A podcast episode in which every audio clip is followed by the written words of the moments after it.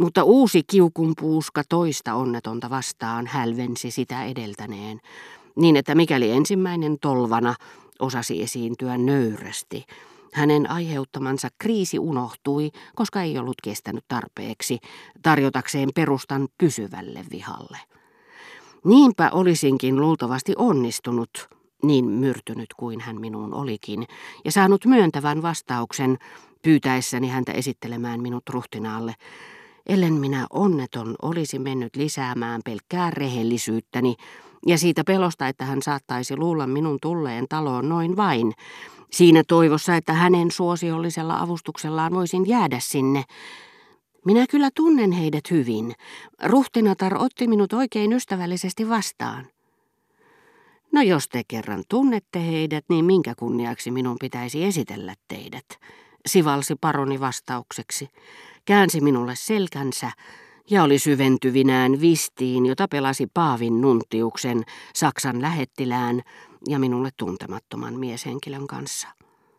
Silloin puutarhan perukoilta, missä Egujonin herttua muinoin kasvatti harvinaisia eläimiä, kantautui korviini avoimista ovista nenän tohinaa. Joku siellä nuuhki ylenpalttista eleganssia, eikä halunnut menettää siitä hiukkaakaan.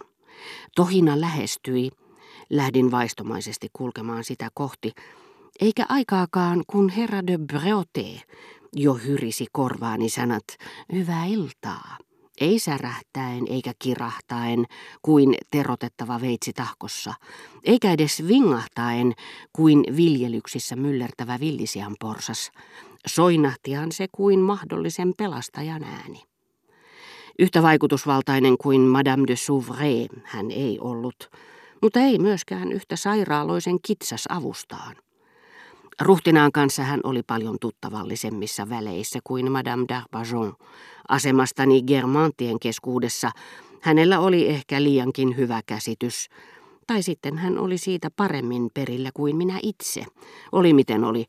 Aluksi minulla oli vaikeuksia yrittäessäni kiinnittää hänen huomiotaan, sillä nenäkarvat nautinnollisesti värähdellen, sieraimet ammollaan, hän kääntyili puolelta toiselle, terästäen monokkeliaan ahnaasti, kuin olisi hänellä edessään viitisen sataa mestariteosta.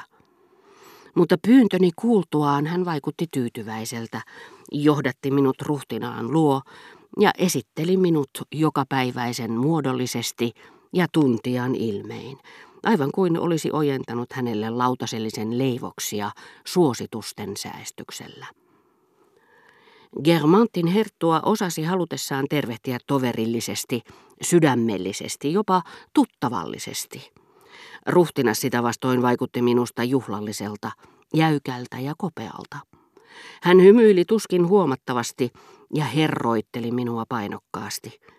Olin usein kuullut herttuan tekevän pilaa serkkunsa sukuylpeydestä.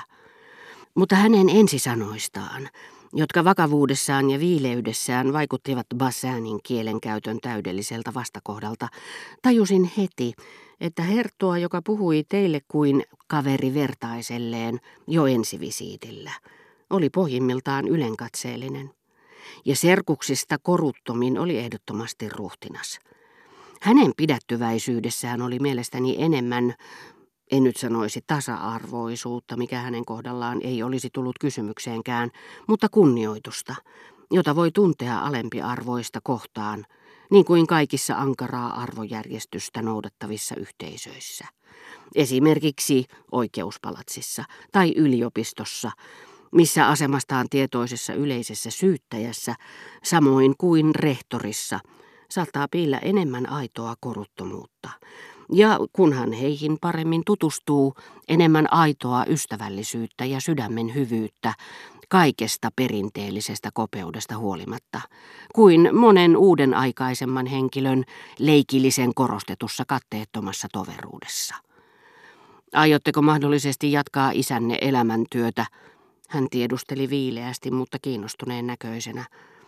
Vastasin summittaisesti kysymykseen, jonka tajusin hänen esittäneen pelkkää hyvän tahtoisuuttaan, ja siirryin sivummalle, jotta hän olisi voinut ottaa vastaan uusia tulokkaita.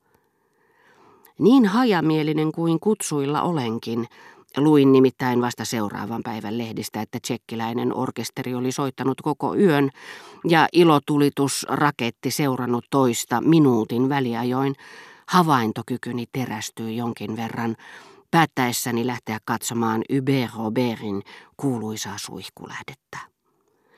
Syrjäisellä aukiolla kehässä ympärillään upeita puita, joista monet olivat samanikäisiä kuin lähdekin, kohosi jo kaukaa näkyvä solakkasuihku, hievahtamaton, niin kivettynyt, että tuulessa liikahtelivat vain kalpean ja värisevän huipun kepeimmät valahtelut.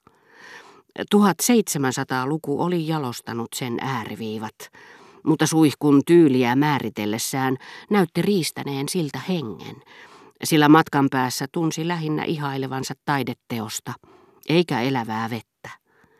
Jopa kosteassa pilvessä, joka kertyi sen kiireelle, oli aikakauden leima, kuten kaikissa niissä, jotka kohoavat taivasta kohti Versailles linnan ympärillä.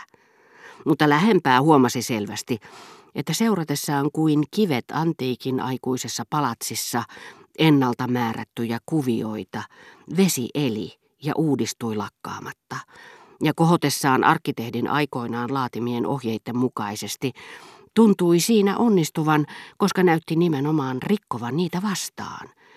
Sillä vain sen lukemattomat erilaiset ryöpsähdykset saattoivat kaukaa katsoen luoda vaikutelman yhdestä ja yhtenäisestä vesipatsaasta. Itse asiassa se katkeili siinä, missä sen pisaroituva putouskin, vaikka olikin matkan päästä vaikuttanut taipumattomalta, tiiviiltä, järkähtämättömältä jatkuvuudessaan.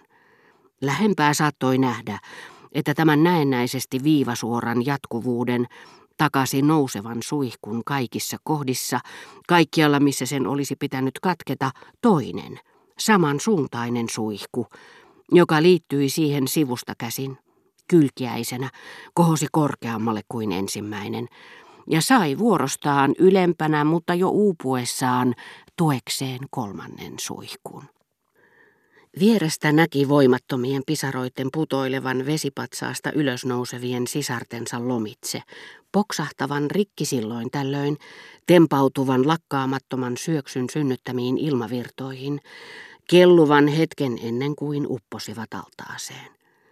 Vastustellessaan, vastavirtaan vieriessään ne liensivät, pehmensivät kostealla usvallaan jäykkyyttä ja jännitettä vetisessä varressa, joka kiireellään kannatteli tuhansista pikkupisaroista koostuvaa soikulaista pilvimuodostelmaa, kuin kullanruskeaksi maalattua ja näennäisesti järkähtämätöntä, joka voittoisasti, nopeasti ja muotoaan muuttamatta kohosi korkealle kohti taivaan pilviä.